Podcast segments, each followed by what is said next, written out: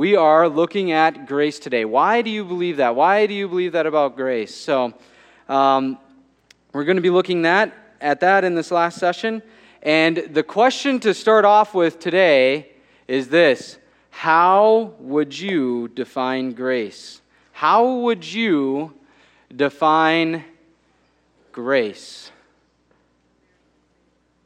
All right, so go ahead, break up for three minutes, talk about that. All right, let's start. How do you guys define grace?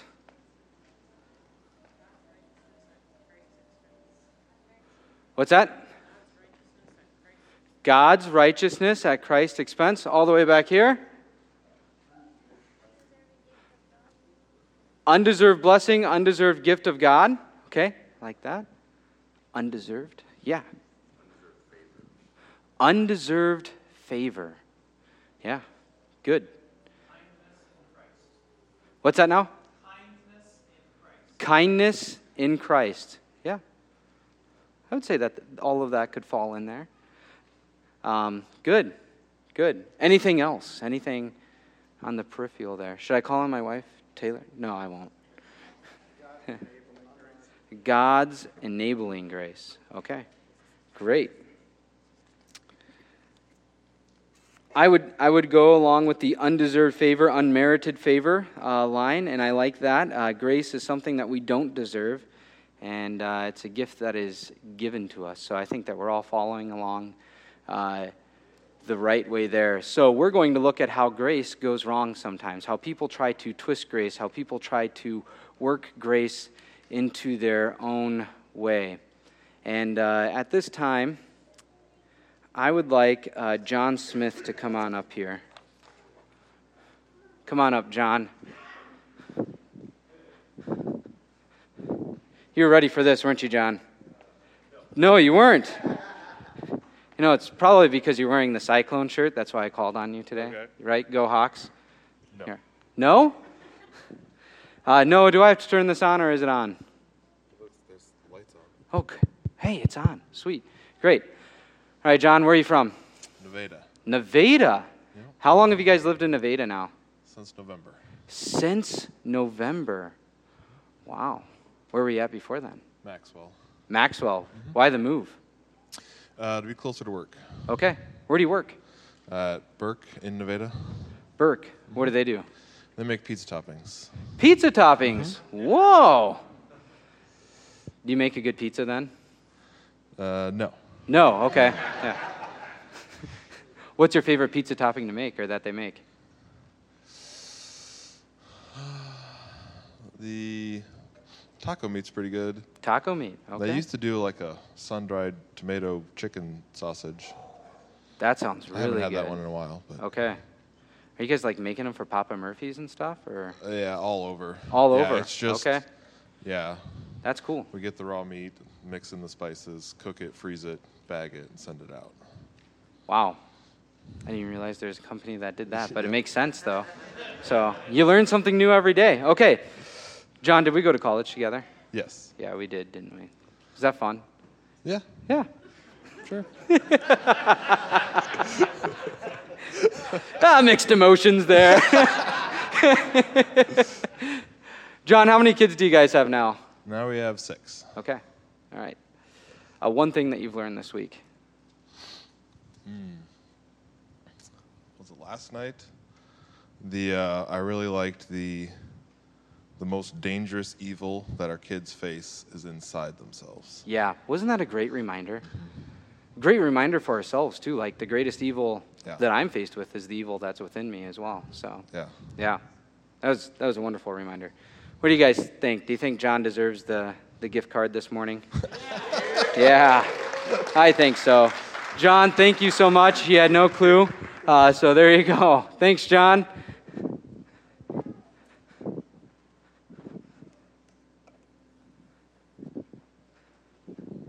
I wish I had enough time to call every single one of you up here and ask you questions like that, and that probably terrifies some of you. Uh, the only reason I did that with John was he had no clue I was going to do it. so sorry, John. Thanks for being willing to participate. Uh, but uh, that was that was fun. So, okay. So we said that John, what he deserved that gift certificate, right? We gave it to him. He deserved it because he answered some questions, and so then it was right for me to pay him for that. Correct, John? Do you think that's right? Do you like speaking in front of groups? Not too much. Okay. All right. Yeah, I think that you deserved it then. We're going to talk about something today that we don't deserve at all, but yet we can become entitled. We can feel like we deserve it. In fact, there's other groups, there's other people, uh, even uh, that that find a way to deserve grace, that they can deserve grace in some way of working toward it. Um, so we're going to look at those today in a section called Grace Gone Wrong. And I just want to preface this with when I put in these different worldviews, uh, there's some of them that are very closely aligned with us, and actually some people that would hold to different worldviews that may still be believers. So I, I want you to know that as we go through this in former segments from like yesterday and the day before. This one's going to be a little more cut and dry. We're going to go through the Old Testament and uh, New Testament as well in this section. So, in no way am I saying that the people in the Old Testament, New Testament, uh, anyways, I just want to make that statement before we go through. So, we're going to look at Old Testament examples. And if you ever go through the stranger study, this is kind of how John Cross will set it up uh, when talking about grace. As he goes through the story of the Bible, as he goes through it, he starts to set up these different examples that we even see from God's Word of how people get grace wrong. So, Old Testament examples. First one Adam and Eve, they tried to make fig leaves. They tried to fix themselves, cover up their sins. Uh, even as God comes down and questions them, they start to blame shift away from themselves. Adam to God and Eve to the serpent. And we have all of that, and they try to cover themselves up and make their own fig leaves. Well, guess what? We still do that today. Uh, we still try to cover up our own sins. Uh, but God still comes down and talks with them. And instead of smiting them off of the face of the earth, uh, he promises a rescuer. Okay.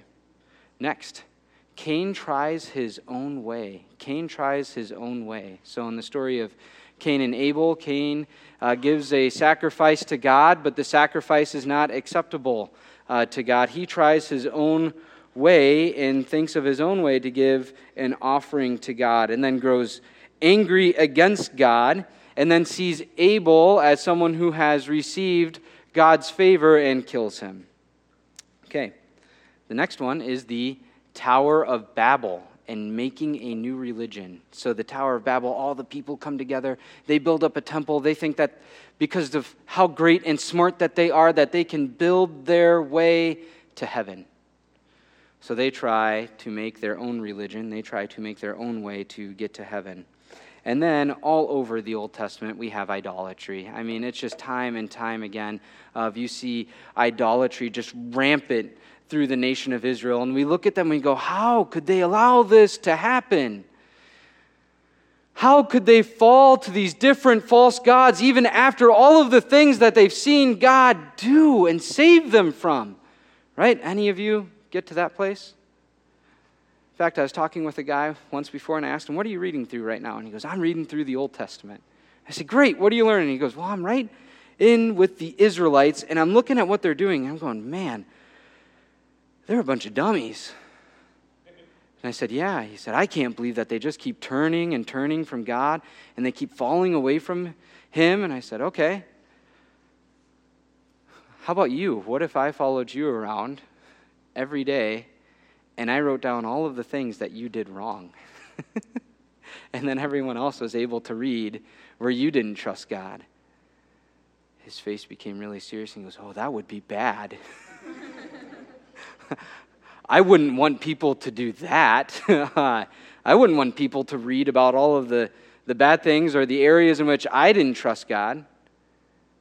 So, well, the Israelites are a mirror into our own heart. We can quickly fall away. We can quickly start to trust in ourselves as well.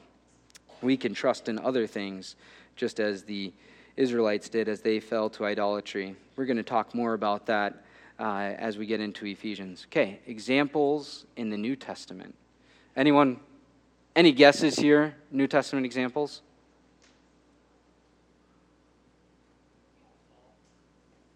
Who's that? Yeah, Paul would be a great example. I don't have the one on there, but uh, yeah, what, why, why Paul? Who said that? Right here, yeah.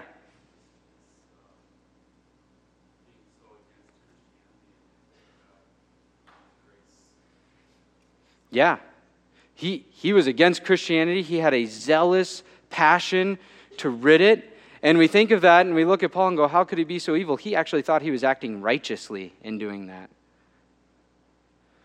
We can become, what's that? Even after, like Romans 7, he's, he's saying, you know, things I want to do, I don't do, things I don't want to do, I do. Yeah, he's still struggling with it. Yeah. Yep.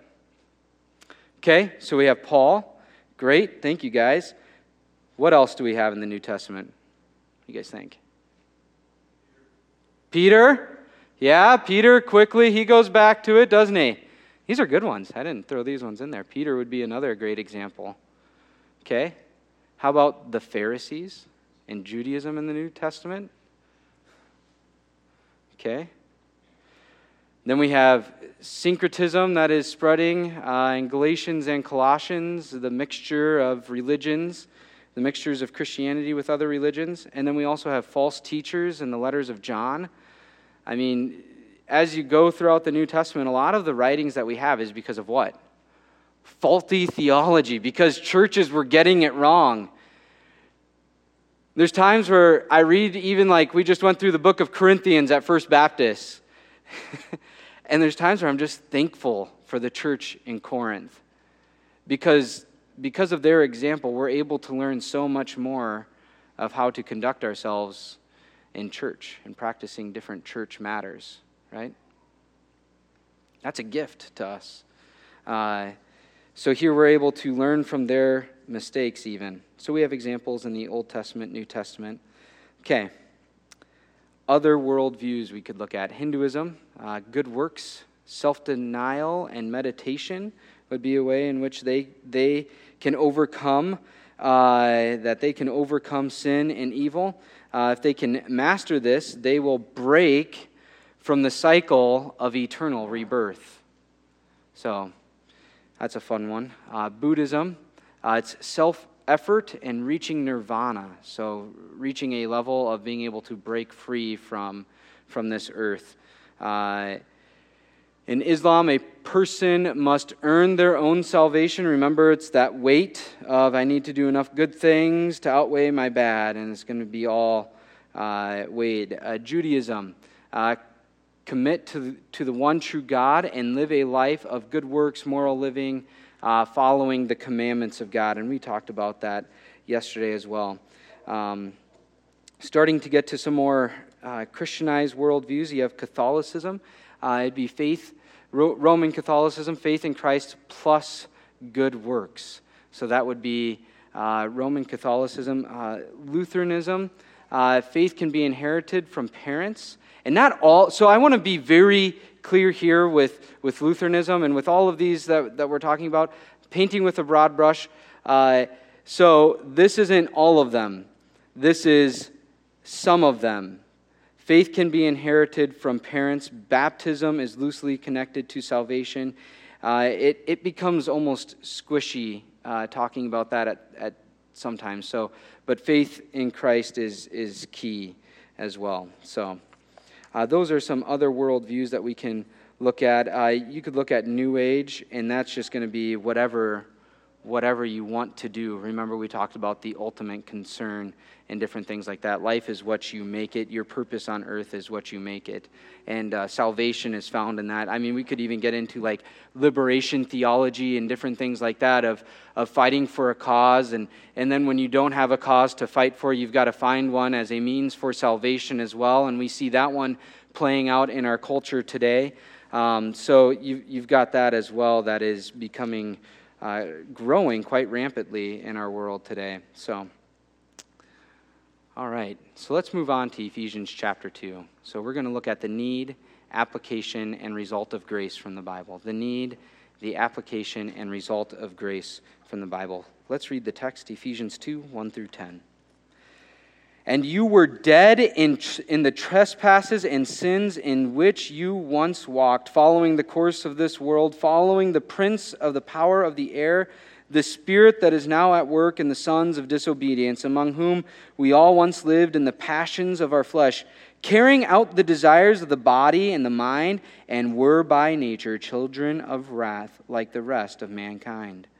But God, being rich in mercy because of the great love with which he loved us, even when we were dead in our trespasses, made us alive together with Christ. By grace you have been saved, and raised us up with him, and seated us with him in the heavenly places in Christ Jesus so that in the coming ages he might show the immeasurable riches of his grace and kindness toward us in Christ Jesus. For by grace you have been saved through faith. And this is not of your own doing, it is the gift of God, not a result of works, so that no one may boast. For we are his workmanship, created in Christ Jesus for good works, which God prepared beforehand that we should walk in them. Let's pray. God, I thank you for today. I thank you for allowing us to gather here together to worship you. God, I pray that as we work through this text today, that you would allow us to understand your grace more clearly. God, that even as we live through our Christian lives, that we would be able to apply this truth daily that we would be able to look back towards it and understand the grace in which you have given to us, that we would be humbled by it. God, that we would be dispensers of grace, that we would be used by you, that you would work through us. God, I pray this morning that you would allow my thoughts to be clear, that you would allow me to speak clearly, that you would allow our hearts to be quiet that we'd be able to learn and apply to our lives your word. In your blessed name, amen. The first time that I really studied this text out was when I was in the seventh grade, and we had started this thing at church called Evangelism Explosion. Anyone ever do that? EE? Anyone? Okay. Um, we, we did it at our church. Pastor Dave uh, here at the camp was actually uh, grew up going to church with him. He's the one who led it and was training us in how to do it. Now, it was supposed to be for like high schoolers on up, but I pleaded with my mom, Mom, I want to do this. I really want to go to this class. Is there any way in which that I can do this class? So uh, we talked to Pastor Dave. I was able to go to the class and uh, go through evangelism explosion and started going through it and, and we got to the part of talking about grace and it was just eye opening because we talked about grace, we talked about salvation. Uh, I had placed my faith in Christ, but then when we started to really talk about it, it was incredible to see. So, understanding it more for myself was an eye opening experience, but then being able to go out, the, the purpose of Evangelism Explosion was to go out and talk to people. And you're supposed to like show up on their doorstep and you knock on the door and then you like try to start this conversation out of thin air almost of uh, trying to lead them to Christ. And sometimes it worked, sometimes it just fell flat on its face. But uh, I, I would I got to go out with Pastor Grismore and other people. And, and uh, one time we went to a place in Mason City. We knocked on the, these people's doors that had just moved in to Mason City. And we were invited in, and Pastor Grismore sat down and he asked the two diagnostic questions that we have in EE Do you believe in heaven or hell? Do you believe in heaven or hell? That was the first question that you'd usually ask. And, uh, and they would say, yes or no, or Okay, so if you do believe in heaven and you were to die and go to heaven and God were to ask you, Why should I let you into my heaven? What would you say? And it's still been one of my favorite questions to ask because, because it's still a nice entry question. Um, and it's, it, it will really help you to understand where someone is coming from when you ask that question. If you were to die today and God were to ask you, Why should I let you into my heaven? What would you say? And these people had no clue what to say. So then the next follow up question is could I, could I explain to you how to get to heaven? It's, it was really awkward when someone thought like they would give an explanation and it was not the right one. I always felt like, oh man, what's going to happen next? But Pastor Grismore usually had a really nice way of telling them that they were wrong and saying, hey, could I tell you uh, about, about the God that I believe in, about Christ? And, uh, and they would usually graciously say yes. I think we only had a few times where they said no, and it was like, oh, what do we do now? Well, then we just finished up conversation and left. But in this time, they said yes. And, and, and as we're getting to the end of it, as, as, as Pastor Grismore is going through it, he gets to Ephesians chapter 2 and he explains it to them.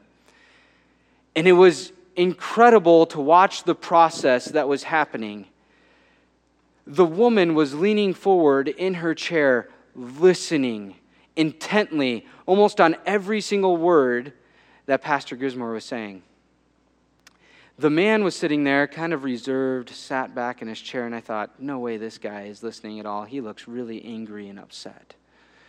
The lady leans forward at the end, and Pastor Grismore asked, Would you like to know more about this? Would you like to make a decision today? And uh, the lady said, Yes. It's like, Whoa, that's pretty cool. So then he turns to the husband. And He said, How about you? And he was more reserved. And he goes, Well, I don't know. I have to think about that a little more. And Pastor Grismore goes, That's fine. So we, we finished up. Uh, they started coming to church and ended up, I, I, believe, I can't remember how long that they ended up coming. I think they came a few Sundays, but then after that, I, I don't know what ended up happening there.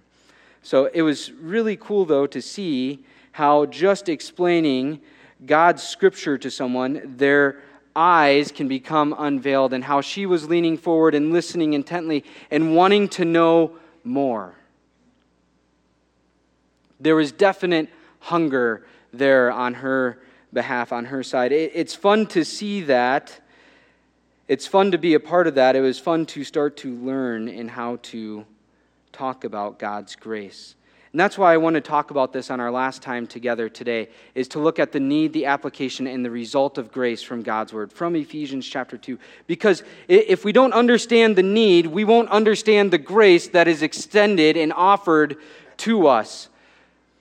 So, the first thing, the need, out of verses 1 through 3 and you were dead in trespasses and sins in which you once walked, following the course of this world following the prince of the power of the air, the spirit that is now at work in the sons of disobedience, among whom we all once lived in the passions of our flesh, carrying out the desires of the body and in the mind, and were by nature children of wrath like the rest of mankind. What is Paul doing here? Why, why is Paul starting here with the church in Ephesus? Why is he writing this? What is he trying to make known to the Ephesian believers? What do you guys think?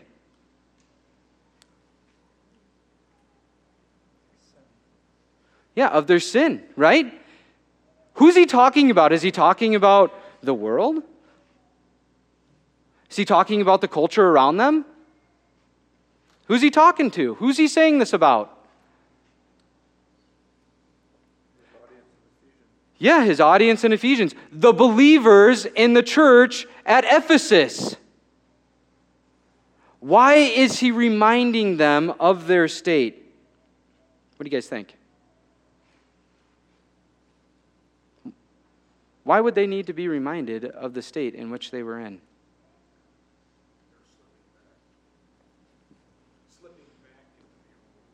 Okay, they, they could have been slipping back into the old ways. I think so that way they could see the grace of God and worship Him even more.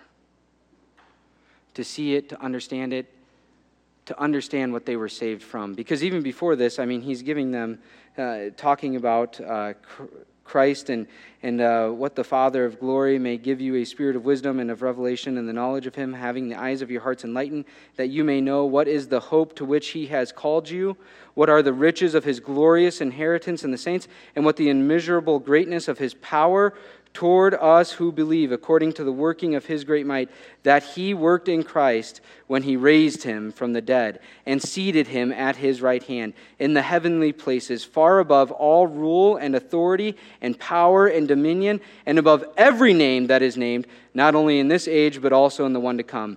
And he put all things under his feet and gave him as head over all things to the church, which is the body, the fullness of him who fills all in all. He's giving a clear picture of who God is, his power, our need. We have no power. We were what? Children of disobedience. We were the sons of disobedience. We walked according to the prince of the power of the air. I think as Christians, it's easy to fall into the trap of thinking that everything's good, I have everything that I need, and we forget how sinful we are how needy we are for God's grace. And that need should humble us. Our former state should humble us. How fast we can go back to sin should humble us. Not only that, but we should see this need and see it as a way in which those who, who don't know Christ, what their state is. Because a lot of the times we think, why can't our world just get it? Right? Why can't the culture just go along with what I want and the principles in which I believe and, and do all of these things? It's because they're following the prince of the power of the air. We need a reality check about that when we look at those who are lost. A dead person can't do anything to save themselves. They're dead.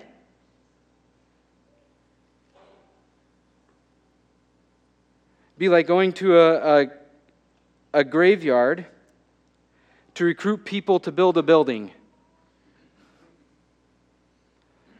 That'd be a good place to start. Like as they're starting to build the rock out here, we'd see Pastor Dave go out to a cemetery and say, All right, guys, who's ready to go make a building with me? What would we think of that? That would be weird. See, they can't do anything for themselves. We can't do anything for, the, for ourselves. We need God's power to raise us from death into life. And we can't do anything, anything to deserve that gift, to manifest that power within us. We can't do that. We need God to work. We judge the world quickly because we forget who we were. And we don't see the need that is actually there. They need to, we, not they, we don't see the need that is actually there, the need that, that they're sinners, that they're lost, and that they need God's grace just as much as we did. So I think sometimes we just need a reality check. Growing up, I grew up right around here. Uh, we'll, we'll move past this, the state of the heart and God's desire. We might come back to that. Uh, here we are. Grew up going to Ventura, right down the road, mile away from here, played football. This is my freshman picture. Can you guys believe that? I look like I'm 10. I'm not going to lie. Actually, I probably look like the number on my jersey, five.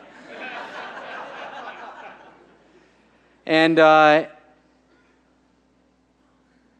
before my freshman year of football, in fact, this is probably how Aaron and Anna Hart remember me. So, uh, before my freshman year of football, my dad kept asking me, Cody, are you sure? Are you sure you want to go out for football? And I was always kind of offended, like, yeah, of course, Dad, I want to go out for football. Okay, because this isn't going to be like junior high football. You understand that, right? You're going to Ventura where you'll play with seniors and stuff. Yep, Dad, I understand. I can't wait. So two days came along, and the first three days, you know, you're just running. And I thought, this, I don't know why my dad was always trying to get me to get out of this. This is easy. We're playing like touch football, stuff like that. We even played ultimate frisbee. Um, that's probably why we went 0 and 22. I mean, playing ultimate frisbee probably isn't a great thing to do for, well, anyways, moving on. It, Probably because we had guys the size of me on our team, actually. Uh, then we put our pads on. And I remember getting ready for a kickoff, and I was running down the field as fast as I could, thinking I was going to go tackle a guy. And out of nowhere, someone came and hit me so hard, I had no clue what had happened. I actually flipped through the air, and my helmet came off, and I just laid there on the ground looking up in the sky, and I started to cry. I didn't even know what had happened. It hurt so bad. And the senior comes stepping over me, and he felt awful. John was such a nice guy. He actually scooped me up off of the ground, carried me over to the sideline, set me down, went back and got my helmet, and brought it to me. That day was an absolute reality check. All of that, those questions of my dad of, are you sure you really want to do that, came into view. I finished out the season, and uh, and went out the next year. I hadn't grown up that much, but uh, it, I still loved to do it. I, I, just changed positions to tight end because there you don't get hit as much. Uh, when I had first started, they'd put me at running back, and that just like was the worst idea because I was just I was like a chicken running around as fast as I could from everyone. So it was reality check of my state. I I couldn't do anything. I needed to grow to actually play football with these guys. I couldn't actually do anything in my own strength there to help myself at all. Um, I realized that I wasn't going to be the next Reggie White that day, and it saddened me to no end. I wanted to be the minister of defense, and it just didn't happen. And Anyone know who Reggie White? Okay, good. Okay, okay, we'll stop. All right. So, we need to understand our need for the gospel. We need to be humbled by it. We need to look at it on a daily basis. We also need to have the reality check of the world in which we live. They don't know Christ, they don't know God's grace, they don't have an understanding of it. They will not live by the Spirit because they don't have the Spirit. that's going to help us to grow to be more compassionate to those who don't know Christ. That, that's, going to, that's going to motivate us to move forward into our communities. When we start to understand grace and the need that people have for grace, it should wreck our hearts at times to where we are pleading with God to work in others' lives not just pleading to change the culture. There's a difference. Number two, let's look at the application today.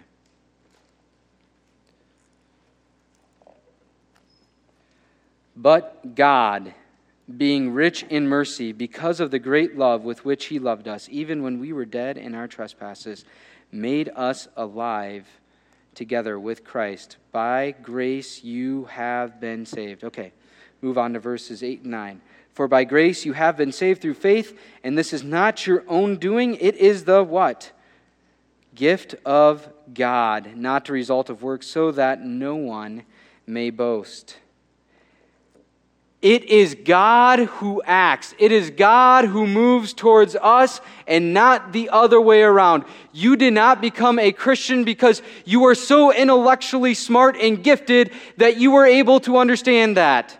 No, it is God who worked. Even when we were yet sinners, Christ died for us. In fact, even on a yearly basis, and more than that, but usually during Easter, and as we're reading through the Easter account, I even still sit there and I think, man, God, isn't there any other way that, that this could have happened? Why did Jesus have to die? Why couldn't the Israelites on Palm Sunday just got it figured out and just truly continued to worship Christ throughout the week. Why did Christ have to go to the cross? Anyone else like that as you read the account of Christ going to the cross and you just start thinking, there's got to be another way. Why are they doing this? But we know that it was God's plan. from eternity past. Even before He created us, He knew what was going to happen. He knew the cost in which it was going to cost Him. Are you moved by that? Are you moved by the fact that God had to come down as a man? Christ came down as 100% God, 100% man, and died in our place. Because it's easy to start to look at it flippantly. You think, well, really? Is it? Yeah, we do it a lot.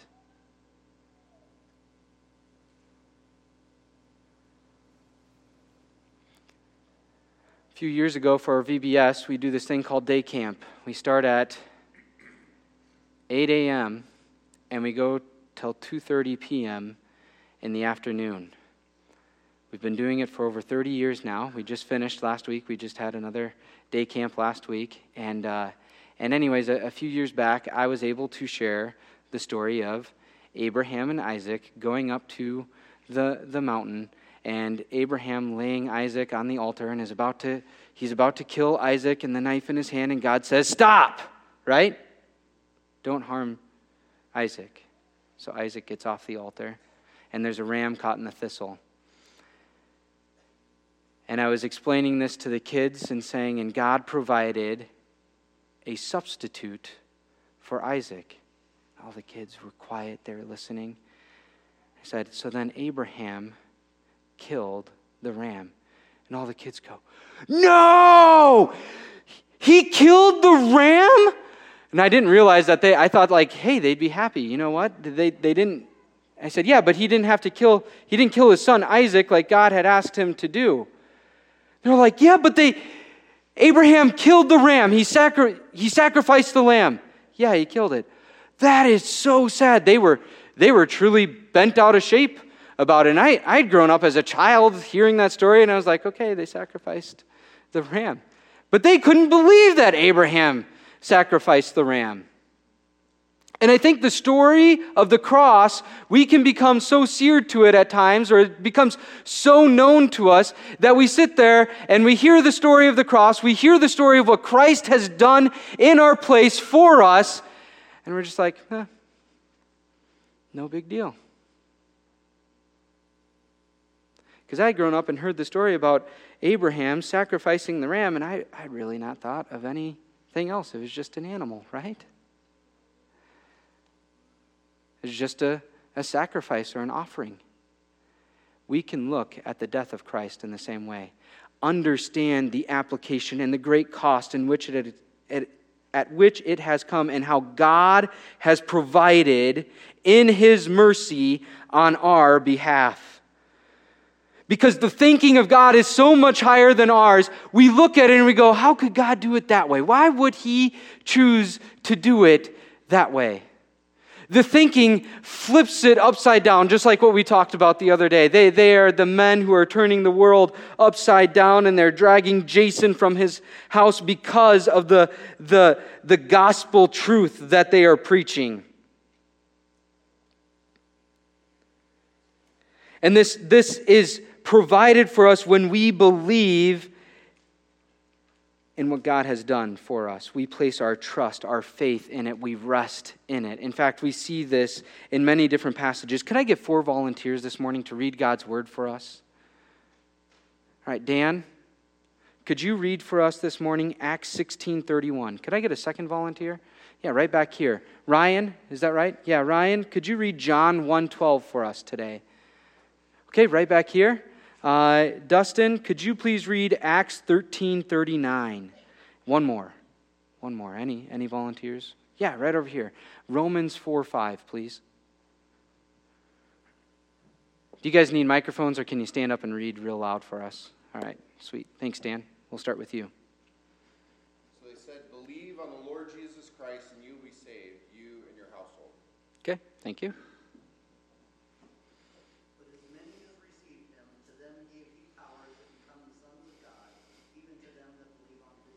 Okay, believe on his name. Great. Right back here, Dustin. 1339. Yep. Through him, everyone who believes is set free from every sin, a justification you were not able to obtain under the law of Moses. Great. Thank you, Dustin. John. Scott. Oh, Scott. Ah.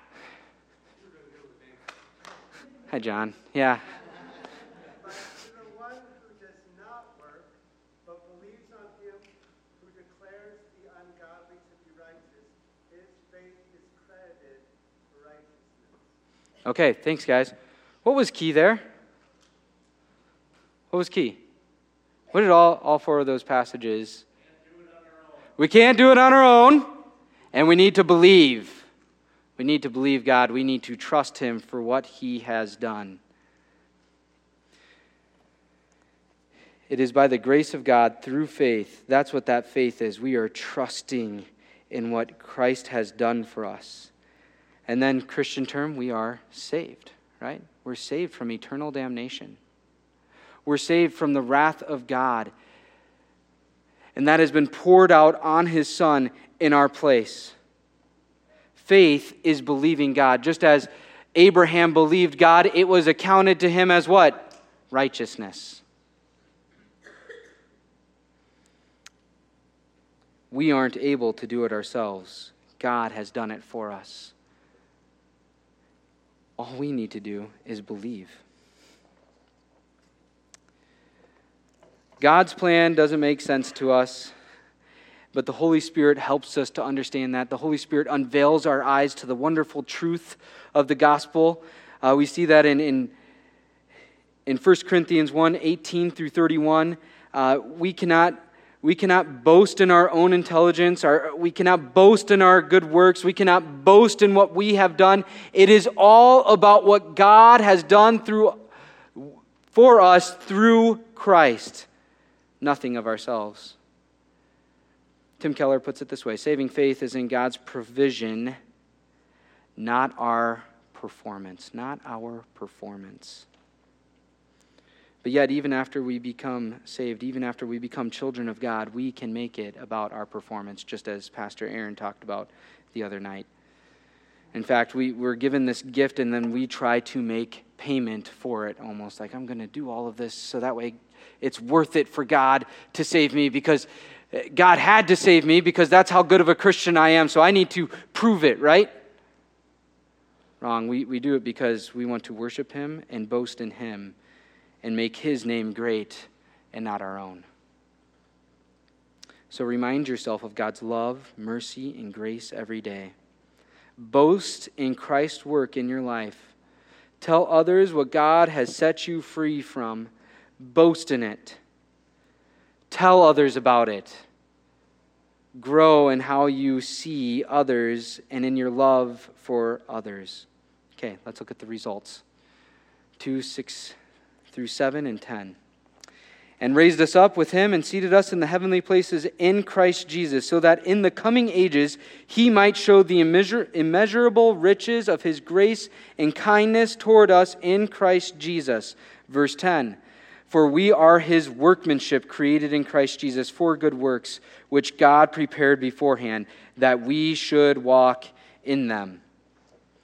Okay, I understand salvation. I understand what God has done for me. That's it, right? Thank you. I love the interaction. That, that, that makes it more fun, I think. So, thank you. Yeah, it's wrong. That's wrong. Absolutely wrong. No, when we understand the gospel, it should motivate us to move and grow and grow deeper in our love for God because of what He has done for us and what He continues to do for us. Think of it this way When I got married to Taylor, it was a great day, right? I got engaged to her. Uh, actually, right on the other side of Clear Lake. That's a story for another time. Uh, but we got engaged, then we got married. Now, think if I just stopped in our relationship together, right? And I didn't grow at all in my love for Taylor. And I just kind of went about like, well, I'm married. I just. How would that relationship turn out? What do you guys think?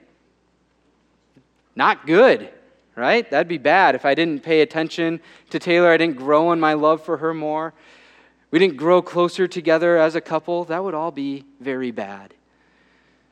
And in fact, there's this process that I'm still going through today called the process of domestication, is what I like to call it.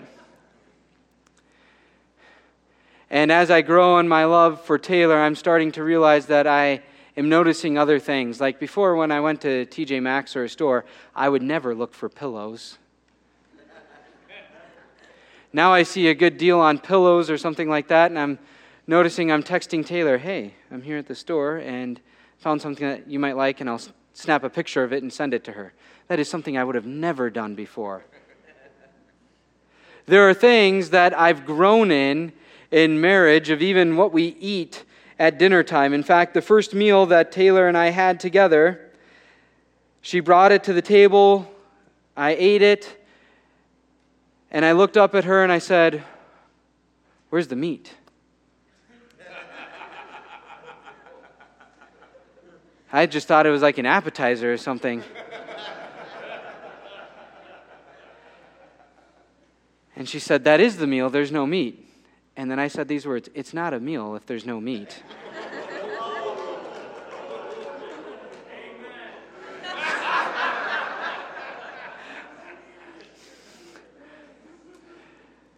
I have grown in the process of domestication. we now have meals without meat. In fact, sometimes I, I, I enjoy them.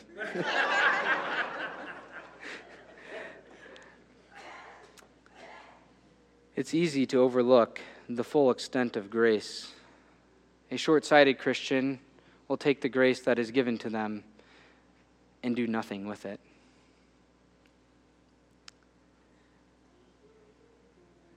We'll get dragged down by questions like why are bad things still happening to me? Why is there still death and sickness? I thought Christ conquered all of my problems. In fact, there are teachers out there that would tell you that as a Christian, you should have no problems in your life because God is for you. God wants you to be a winner, right? And it sounds good at first when you start listening to it.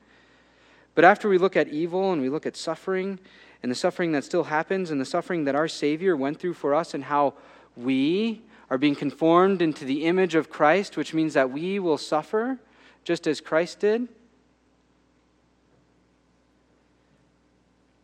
that we, poor beggars, one day will be lifted up into the presence of God to share in the inheritance of Christ. Does that astound you? Does that move you to awe? I mean, think about that. We who are poor beggars, who don't even deserve a seat at the table, are welcomed in and lifted up to receive the inheritance of Christ.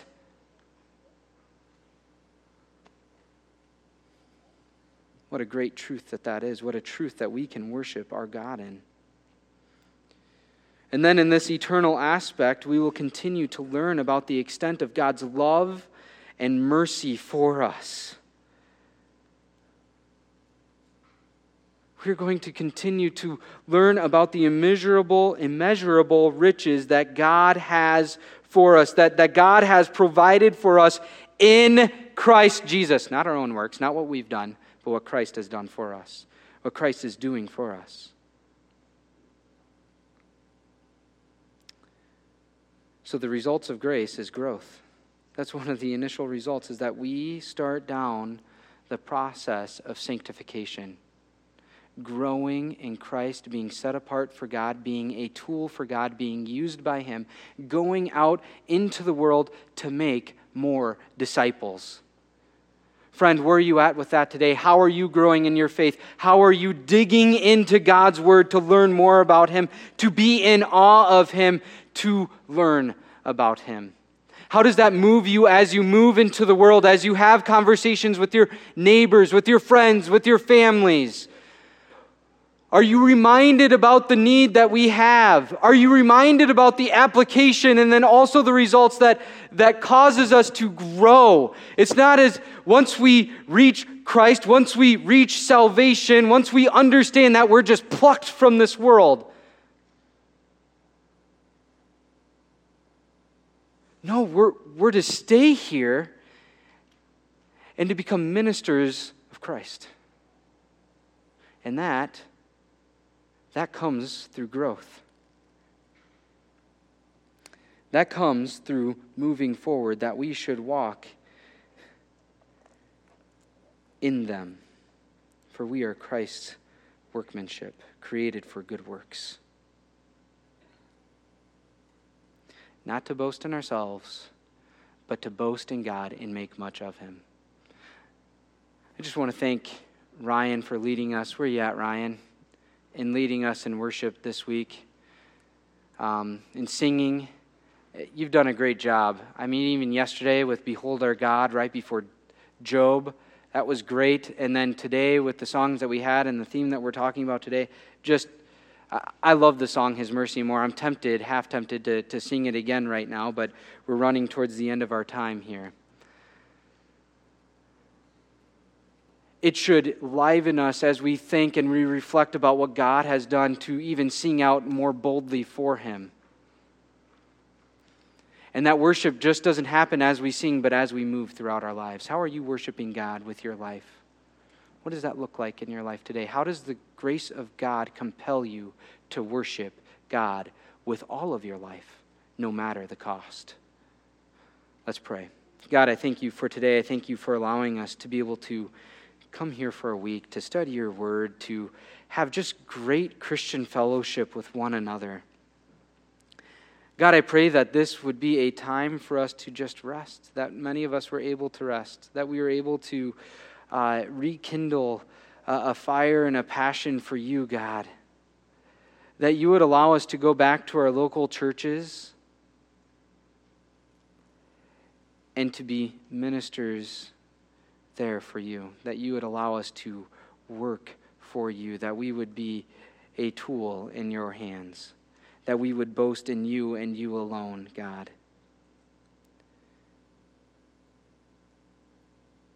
God, I pray that uh, you'd be with us in these in this last day, that we would be able to, if there's changes that we need to make, that you would allow us to make them, that we would that we would start down a course, a path of change that we would continue to understand our need for change on a daily basis, God, that you'd make it clear for us. In your name, amen. All right, for diving deeper today, time to dive. Uh, here are your discussion questions. If you want to check them out, there they are. Discuss them. What is grace? Is it earned? Why or why not? Number two, how do people twist and misapply grace? Uh, why is grace so important for a disciple of Christ to understand?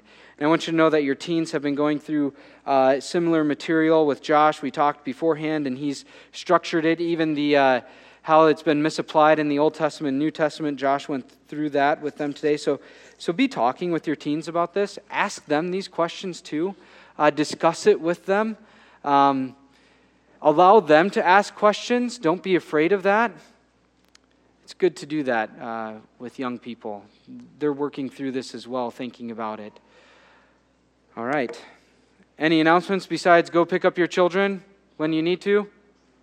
Awesome. You guys are dismissed.